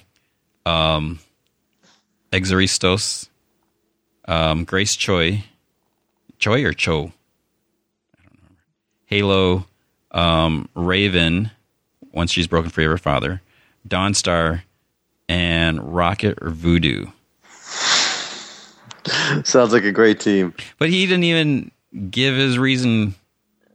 He didn't even answer his own question. Yeah, come on. Okay, next question then. He, he didn't answer that. Um, Devane says, Hey, G Man and friends, have a couple questions. Why hasn't anyone ever made a Gotham Central TV show? Seems like it's everything the mainstream likes cops, lesbians, multiracial culture, our characters, sex, violence, and Batman. It doesn't seem like it would be overly expensive to make since you could keep supervillains out of it um, most of the time and have typical cop stuff with occasional occasionally a guy in a Batman costume or whatever. I- don't know. I mean, I would love to see a uh, a Gotham Central TV show. I mean, I thought it was just an amazing series. Uh, when I read it, it really sort of floored me. Um, again, you know, possibly an example of a niche title not being able to find a market, like we were talking about with Demon Knights earlier. You know, um, so I don't know why that wouldn't be the case. I would imagine it would be because whoever the people that are out there making those decisions think that the comic series didn't do well, so it won't be a good show on TV either. Um, but uh, you know, I'd certainly love to see it. I mean, it. it, it I mean, he, the vein brings up a good point. I mean, I, th- I think it could work. You know, because absolutely, yeah, yeah, you no don't you don't Yeah. have to because It's basically NYPD Blue, but they're looking for superhero supervillains. you Yeah. know I mean, I think that's great. You know, and and uh, maybe someone I especially with like the the the shield coming out in, in the fall where you know I I imagine there's not going to be a lot of like costume heroes and, and that's where it's going to get tricky. Um, we from the the little trailers that we've seen, you know, there are some super powered people, but it's not like you're going to have you know Robert Downey Jr. flying in the Iron Man suit. Although you know they can get someone you know in a, in a regular suit to just take his place. So I I think with with, with that it's because that's tied to the movie um, universe right? that you have to be careful because like I always use like Carol Danvers. Like if if they cast someone as Carol Danvers, then they need to make sure it's someone that they would also want in a movie if she were ever because you know she could have her own franchise. You know, for all we know. Um, so I just I think you'd have to be careful there. And as far as a Gotham Central TV show, it's like you know who are you going to cast as Batman if you're going to have him, or are you just going to have you know him always in the shadows, which you know that's the way I would do it. You know, I would never show Bruce Wayne. You know, because um I don't know if you um if you ever watched Birds of Prey TV show I didn't. No. because I don't think I don't know if I watched the whole thing because I think it was only one season and he was I think they they showed I don't know if it was like an opening credit or something like that because Huntress was supposed to be um, Batman's daughter in in that the way you know they're they're going that that route so um yeah I mean and I don't think they ever actually brought him in in you know in a regular episode so it's like just cast some stuntman you know, give, give him his moment Yeah, you want to be Batman yeah, yeah. For Gotham Central, sure. Well, okay, he, you know, just something I was I was thinking recently. You know, a lot of the heroes, like sometimes you see Batman or Nightwing, they have to um, put on like the eye makeup around, you know, to to cover their skin through the the eye holes, you know, their masks. Yeah, and like you know, Arrow does it. yeah. I don't know a lot about about makeup, and I'm I'm not I'm not trying to um, insinuate that you do, but and I, I guess I could ask my wife this, but you would think they'd have to have some sort of makeup that isn't gonna drip, like if if you get like hot and sweaty. Yeah, you know, like uh, what do they have the football players wear under their eyes? The black stuff. Yeah, I tried that once, and it- The brand. yeah, I think it's just. I mean, I think there's like a. I think it's got like a grease base in it, doesn't it? I guess because I mean, the last thing you want is you know you're fighting the Joker, and all of a sudden you know you start getting That's the last thing you want. Even worse than like an acid flower squirt into your face. It's like, oh no, I got mascara in my eye. Hang on. mascara Like, running. time out. Time out. um, that's you know. Oh, speaking of kids, what I what I've noticed it's it's when when my daughter is is over at her cousins. Her cousins are a little younger, and they're doing something like tag or something like that. They do this. They they they do to like for t- or, or timeout, Mm-hmm. and it's like where where are these kids getting this this timeout all, like all of a sudden? It's like you can't Uh, be in probably- in, in the middle of tag and then oh a timeout I got to do this and then it's like, Uh, you know, kids they just grow up soft these days. You know, guess. they don't understand what tag was like before timeout. and my know? daughter's like looking. It's like okay. I'm like to. It's like do you guys do that? She's like no. Uh, so she but, grew up hard. She knows. Yeah. But then, you know, going back to the, the this eye makeup stuff or whatever. So like Arrow in the the CW show, because there's been some moments where you know he because he cakes it all on because he doesn't wear a mask. You know, I guess he's hardcore that way. He just his makeup is his mask. But then there's moments where he's got to do a quick change, and if it's like a grease based, I think that that would be kind of Take a long time to get off, wouldn't it? yeah, or you, or his his face runner be red from like scrubbing it. You know, if he's got little like the makeup wipe things or whatever, and then to be like, "Hey, Ollie, why why is your face all red there?" And oh, I don't know. so these are the things I think about. I, I get paid to think about these things, and sometimes people are like, mm, okay. The Vein has another question. He says, Nightcrawler has always been my favorite X Man. I didn't read the comics where Kurt died, but it seems like he sort of died in vain and that people haven't really cared that he has died. Now that Age of Apocalypse Nightcrawler has come to replace him and is much more extreme, I'm worried that Marvel is done with the nice, charming Nightcrawler and he'll be permanently replaced by the broody Age of Apocalypse Nightcrawler who likes to teleport people's heads off. Do you think Nightcrawler has been forgotten or that his death was just a throwaway thing? I've sort of never read a Nightcrawler comic in my life, so I have no idea. So um, the way it happened, where um, so there was Hope, she was a mutant messiah, and you know she's being hunted, and basically Nightcrawler he gets like an arm through his chest, like you know to, to try to teleport and try to save her. So you know it was a heroic death and everything. It was sad, and everything. And then this Age of Apocalypse was from another you know alternate reality, and he was their world is more war torn or whatever, and so he was darker. But he is back, I think, on the Age of Apocalypse. I'm trying to if I, I they just had a recent event, so he's kind of like off the main Earth, and I. That's another one of those situations where it's like you know they they killed off a character that a lot of people enjoyed. It's like you know, do you bring him back or or not? And it's almost like they shouldn't um, but you know, Rick Remender is bringing back Banshee, who's been dead for a while, and Sentry and Daken and Grim Reaper, and some people yeah, are like, I mean, I I think I've read probably a dozen Marvel comics in my entire life. You know, so all I know about uh, Nightcrawler is the X Men movie that he was in. You know, he was the the blue dude, yep. right? Yeah, yeah, yeah.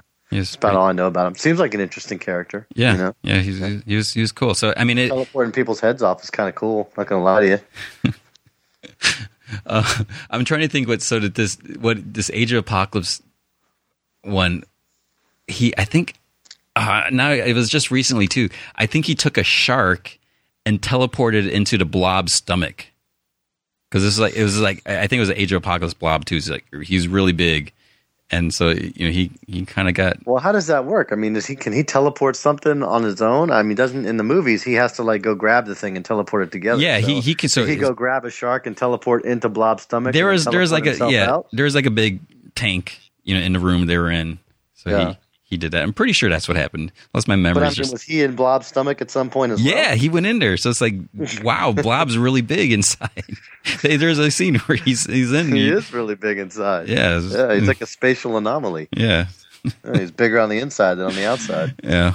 So, but that that's the thing is you know it's like tel- being able to teleport would be cool, but you know because Nightcrawler's thing where you know he he wouldn't be able to teleport somewhere he hasn't been because you know, if if he's outside a building, he can't just. Had he been in blob stomachs before? I guess because he, he, must have because he he, odd. He, he couldn't blindly teleport into a building because you know he didn't know if there'd be like a wall there or something like that. But my thing is, you may know, okay, there's an empty room. I'm going to teleport in the middle there. But what if someone moved like a chair in the middle, and then you know you you teleport halfway through it, and then yeah, you know you're you're all messed up, and then I hear you. Crazy. These are these are things that luckily we don't have to worry about because we can't teleport.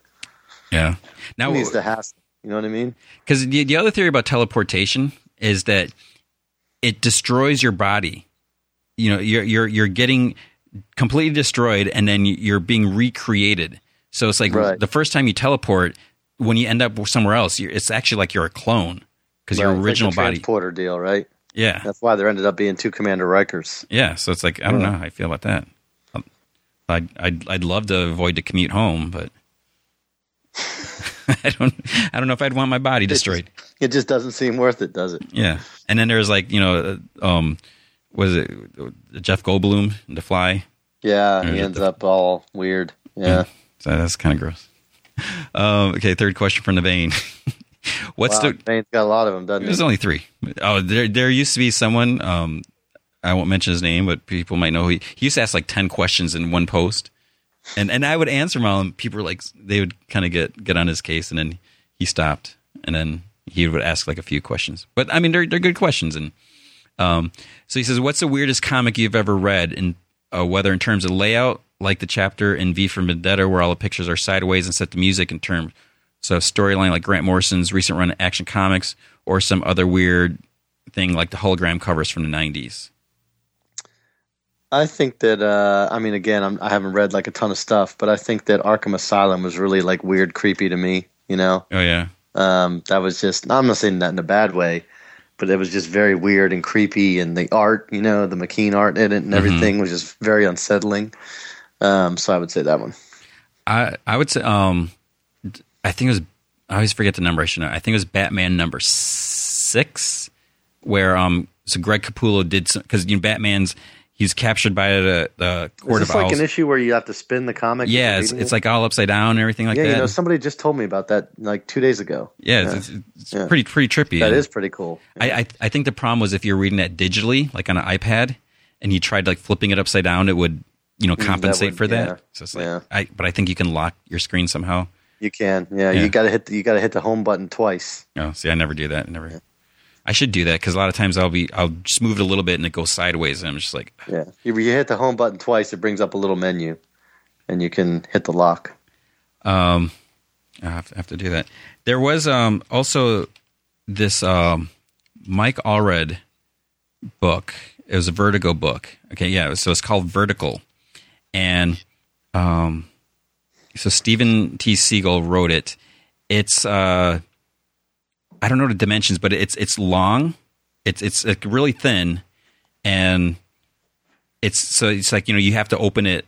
Um, I'm I'm, I'm totally describing this the wrong way. So like like the the the binding is at the top of the book, mm-hmm. and then you have to like open it up, and you know because it's called vertical, so you know it's, it's like these long thin panels. Yeah, yeah. So that that was um, a cool thing. I'm a, I'm a big Mike Allred fan, so that that was some cool stuff. Um, Okay, so I, I think we answered those. Um, and then there's going to be Superman Un- Unchained that has a mm-hmm. big, huge, giant um, fold, out poster. poster in the middle. Yeah, yeah. So I'm I'm curious how that's going to fold out of the page. Yeah, I'm not sure because because. I remember there was a Jim Lee one where I forget. I think it was All Star Batman Robin or there's somewhere where there's like the Bat Cave in it that just folded out like left and right. Mm-hmm. So I this is like uh, I don't know how this can be, but I, am curious like how many people are actually going to take that poster out of out of their comic, not and, a and, one, and put it up on their wall. yeah, I mean it, it, I mean I just think I wouldn't because I wouldn't want to ruin the comic. You know, you just got to buy two. Then that, that's what I mean, trying to do. It, it kind of uh, I guess maybe that's an idea. Yeah, but to me, I would want it. I would want other people. I would want to show it to other people and have them read it and experience to fold out the way that I did. but know? but then the problem with that also is if you're sharing your comic with a lot of people, every time you you unfold it and fold it back up, you're you're making the creases a little more. So then you know eventually if you're opening it, you know, folding it, unfolding it, then you start to get tears in those creases. Yeah, I, I, guess I probably don't have enough friends to where it would reduce the uh, paper from the mere unfolding and folding. You know, uh, my social life isn't like yours, Tony. You know what I mean? I'm not gonna a million people lined upside my house uh, waiting to unfold and fold my my Superman Unchained poster. But, but see, this is why I do this job because I, none of my friends really read comics. so I, I got no one to talk to comics about. You're gonna have perfect creases. well, I, there is my daughter. Like because my, my, my wife, you know, she she read some comics because um, Comic Vine started me, uh, my wife's brother, and a friend of his. You know, we we started the site. They did all the the coding part, and then mm-hmm. I did the content part. Mm-hmm. Um, so you know, my my wife, you know, she read comics growing up, you know, with her brother and that, and and then you know when we were first started dating, I was still reading comics and everything, and, and she kind of tolerated it. She was like, okay, but then as it just continued, it's just like, okay, that's enough. You know, I've I've heard comics for so much, but now she actually encouraged me to to do this, you know, full time. The the quit teaching and That's do this. Nice. Yeah. yeah she's like, you got to do it. You know, you're going to regret it. But but now my daughter's into comics too. You know, she's 9 mm-hmm. So so, so my, it's like my wife can't get away from it. You know, because we're, we're constantly talking stuff, and or it'll be like comics on a She's like, whose comics are these? And you know, my daughter's like, you know, she, she doesn't want to put them away, so she wants me to put them away, or you know. so so I'll unfold it and, and with my daughter and show her. There you go. Just one time. Yeah, maybe. Well, I'll, I'll probably read it. You can do it together the one yeah. time. Yeah. Yeah. Get ready. and she'll be like, "Can I see it again, Daddy?" And you'll be like, "No, nope. nope. Maybe, it's maybe it's gonna it's gonna wear down the paper." Six months. Every six months, we can for every year we can open it. Put it on your Christmas list. I just wonder how it's going to be digitally because you're not going to get the same effect. Yeah, it's is, interesting. It's a good question. I don't know. Yeah, I mean, it's a bit of an experiment, which I think is cool. You know, I mean, I, I like that we don't know the answers to those questions, and we're gonna have to find out when we see the issue. You know? Yeah, yeah. Because I mean, the, the '90s were crazy in, in terms of things that they did, like the hologram stuff, and which Although I, I, guess have you have have you seen any of the the villain month covers? Are they? Uh, I haven't seen the, them. I, don't, I don't even know if they've gone know, in print yet. No. Yeah, because I'm curious how that's gonna the the 3D effect. Yeah, I'm not really sure. Yeah, I mean, I'm I'm kind of for that. I I'm I'm assuming that's uh, raising the the cost because I think all the books are 3.99 that month, and some people have been complaining about that. But so I I, I don't know, but with the the gatefold covers, they I, I would imagine DC took a a bite for that one because they didn't raise the prices for all that, and then they had to sure yeah had to increase that. But so it, it's I I, I kind of like that, and as long as it doesn't get like there was in the '90s, I mean there's some crazy things, and I I, I assume you kind of missed out on. I did, yeah. I wasn't there. I've heard the stories, you know but yeah, there, there's. I mean, the, the, hologram stuff was cool. I mean, there there's some some cool things. But then you just started getting. It, uh, what was nice is sometimes they would give you a choice, so you can buy like the regular cover, or you can get like the special cover. Because usually the special cover, whether it was like foil or or prism cover, you know, it was sometimes like a dollar more. You're you know you're paying for this gimmick cover, right? Yeah. And but then it, it sometimes it'd get to the point where it's like, sorry, you don't have a choice. You have to buy this this fancy cover and pay more, and people are like, Rrr. so. but yeah, so that hopefully it won't go back to that because that could be a problem. Uh, Muckle Flugga, he says, "Do you have one or more definitive ongoing series that you only buy digitally?" I don't. No. Uh-uh. I mean, I, I I tend to still read print. You know, I just that's what I that's what my reading habits have always been, and so I, I still tend to do that. You know, I do buy all my own comics that I do digitally, and I put them on an iPad. And when I, uh, you know, they're on an iPad, they're on my laptop or whatever, so that if I'm traveling and I need to research, you know, reference earlier issues to tell the artist, you know, go to this page, that panel, whatever, to see how this thing looks, you know, I, I can do that. So I, I, all my own stuff I download digitally, but everything else I read in print.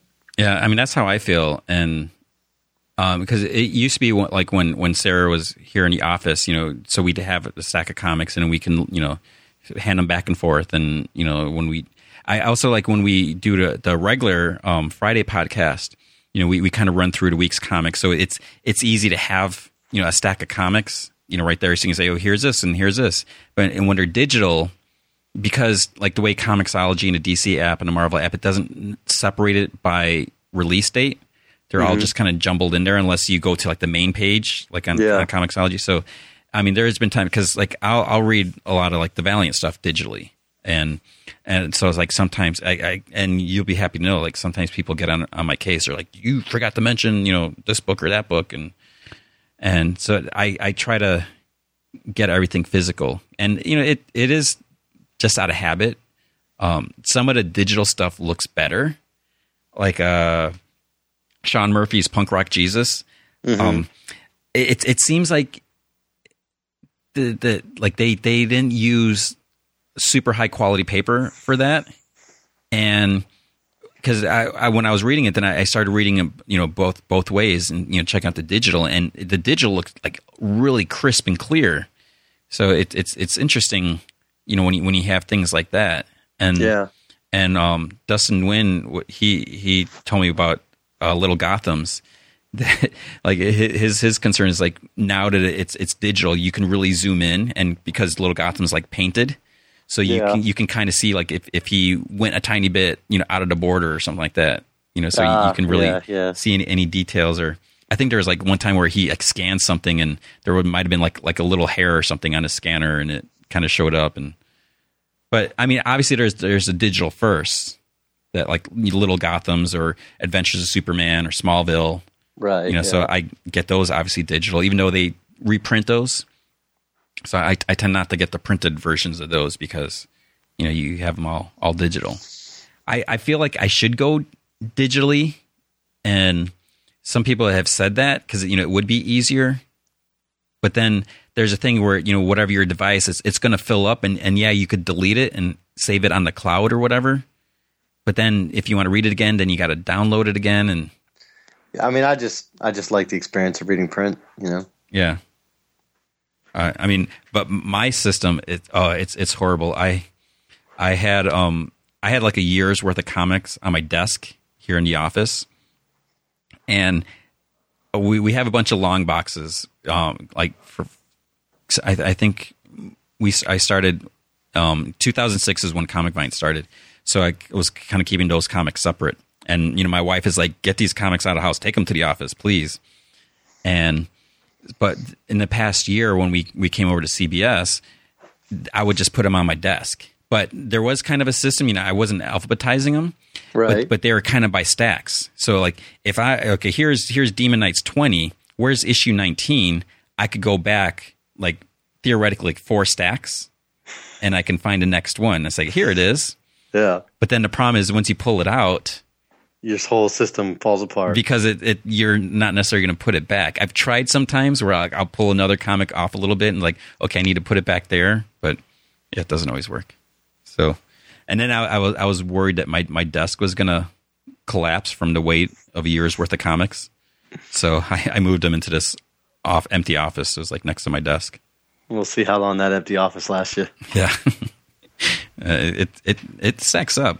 I mean it, there is something nice about the digital because th- there are times where I'm, you know, about to write like a feature on something or, you know, just wanting to read and, and I'll just, it's so easy just to go to Comixology or, you know, whatever the, the DC app and just download it from there rather than try to search for the actual comic.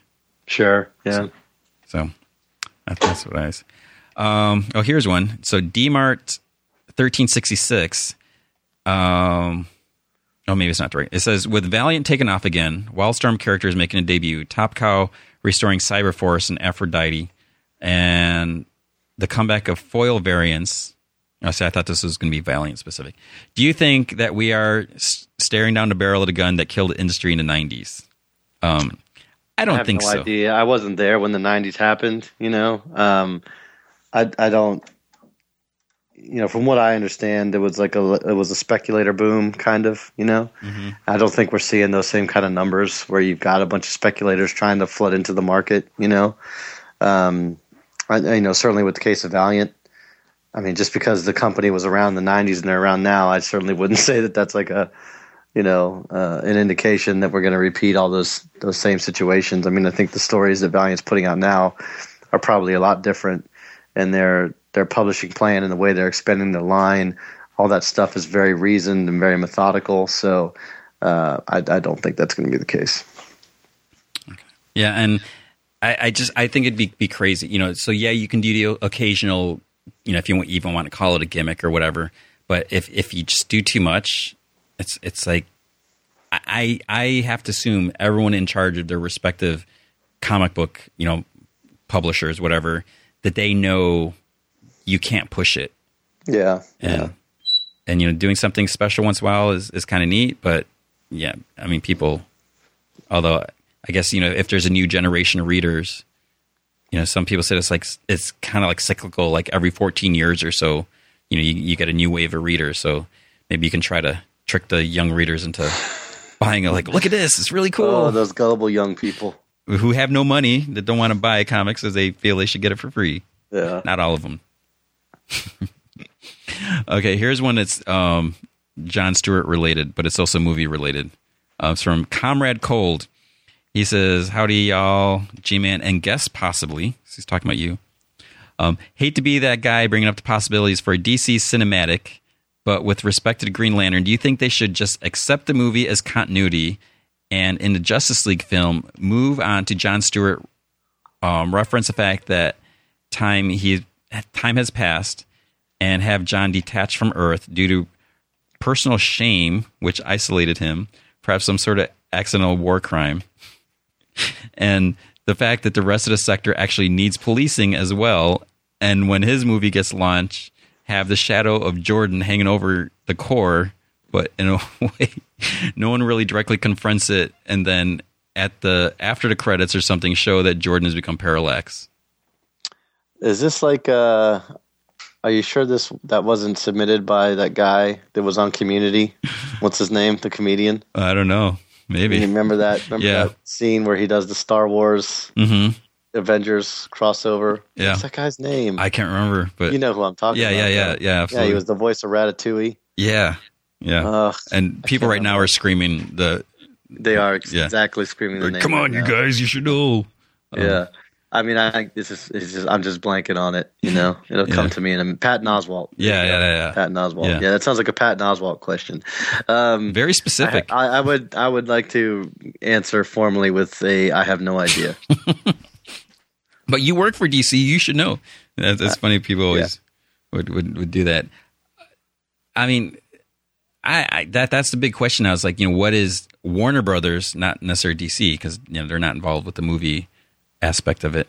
But it's like, you know, what is Warner Brothers? And I'm not asking you specifically, just in, in general. You know, it's like, what are they going to do with their their movie line? Because you know, originally they were like, we're not going to do like a, a big shared universe. We're going to tell each story mm-hmm. individually, and then whether it's a success of the Avengers or like, you know, maybe we should, you know, reconsider. And you know, there's talking to Justice League movie, and I I say I don't care what people say about you know Green Lantern Ryan Reynolds. You know if if they liked it or they didn't like it, I I, I don't see any reason in completely erasing it because you know a lot of that stuff was already established.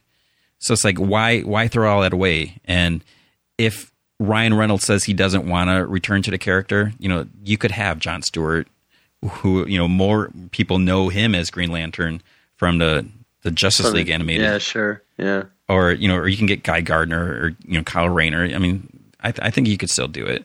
Um, the only thing is, I, I, I say you can't get um, Christian Bale as Batman. That just it Can't just do it.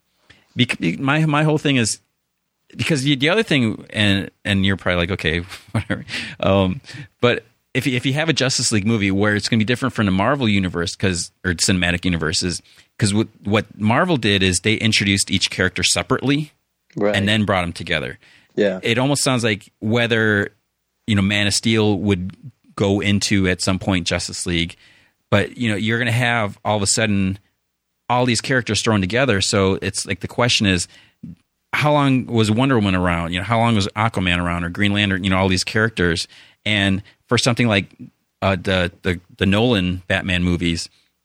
If all these other characters existed, it's like how come n- there was never any mention or reference, or when you know Gotham City is held hostage, you know Superman didn't fly in and you know try to do something.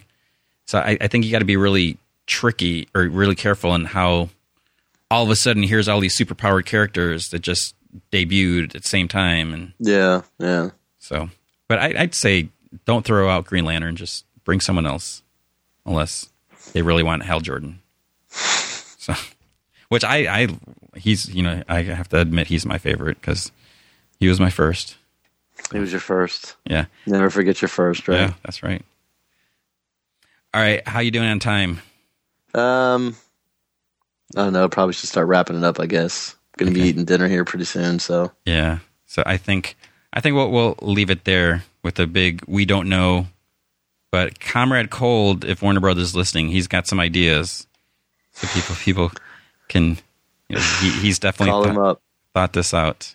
Yeah. Um, so right now you have four books you're working on that are on store shelves. Yep. Yeah. I've got uh, Green Lantern, Green Lantern Corps, Demon Knights, and X-O Manowar. And and then you got your creator owned stuff at Yep. some point. Yep. that you'll you'll announce, and maybe something with this big Valiant Unity.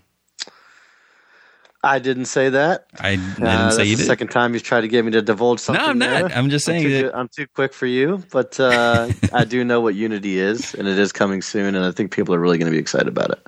Okay. Well, thanks. For, are you going to be at uh, San Diego? I will. Yeah. Okay, cool. Because um, yeah. So I I will be there, and Yeah. hopefully Cool. I mean, I'll see you out there. hopefully my my my others my, will be there, so you can chat with them. Cool. I, Yeah, I don't know if you want to talk to that Matt guy after those questions. and after that last interview, I expect nothing different from Matt. he's he's totally professional. All right, thanks a lot, Robert. Um, no problem, man. Thanks for having me on. I appreciate it. yeah, so we should do this again sometime. And Absolutely. Definitely yeah, man. see- Whatever you need. okay, so uh, tomorrow, no, I'm kidding. yeah, we're supposed to do eight hours, and so We were. I, know. we'll say I that. actually owe you six, I think. Yeah, yeah. Yeah. So we'll save it for next time, like the Yeah. story of your birth and That's right. all that. All right, thanks a lot. I'll I'll talk to you soon. Yeah, man. Take care. If you guys have any questions you would like to hear answered or attempted to hear answered in future episodes, you can go to the Ask G-Man video questions thread on the general forums. The reason it says videos because as you know this used to be a video, like a 40 50 minute video, but I turned into a podcast. I still do the videos, the Ask and Ye Shall Receive answers videos. So you'll see uh, some of your questions answered there. Uh, we'll have con- we'll continue doing these these episodes because here here's a little behind the scenes stuff. I'm actually going to be out of the office next week, but you will indeed get a show, and it's going to be really good, even though it's in the future because I already know. So all that time travel stuff. Uh, also on Twitter, you can ask questions. So you can always at reply me um, Gman from Heck and use the hash hash ugh, hashtag Ask Gman. Um, it seems like we haven't had a lot of Twitter questions. Either we haven't or Twitter's been dropping them. Um, now that I think about it, someone did ask a question, but they didn't use Ask Gman. They used some other hashtag, which I don't forget. So try to use that the Ask G Man hashtag.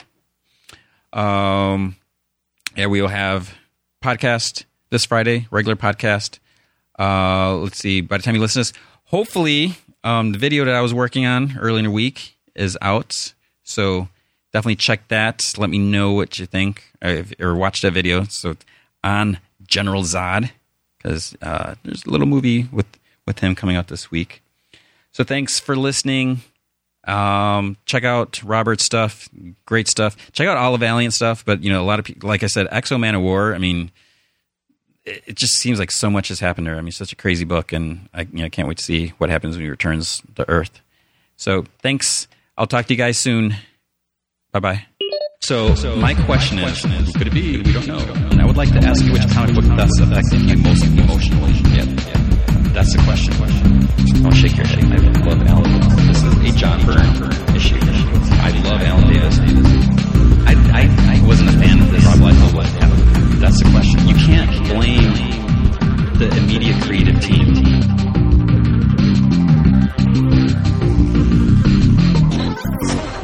I gave this a two.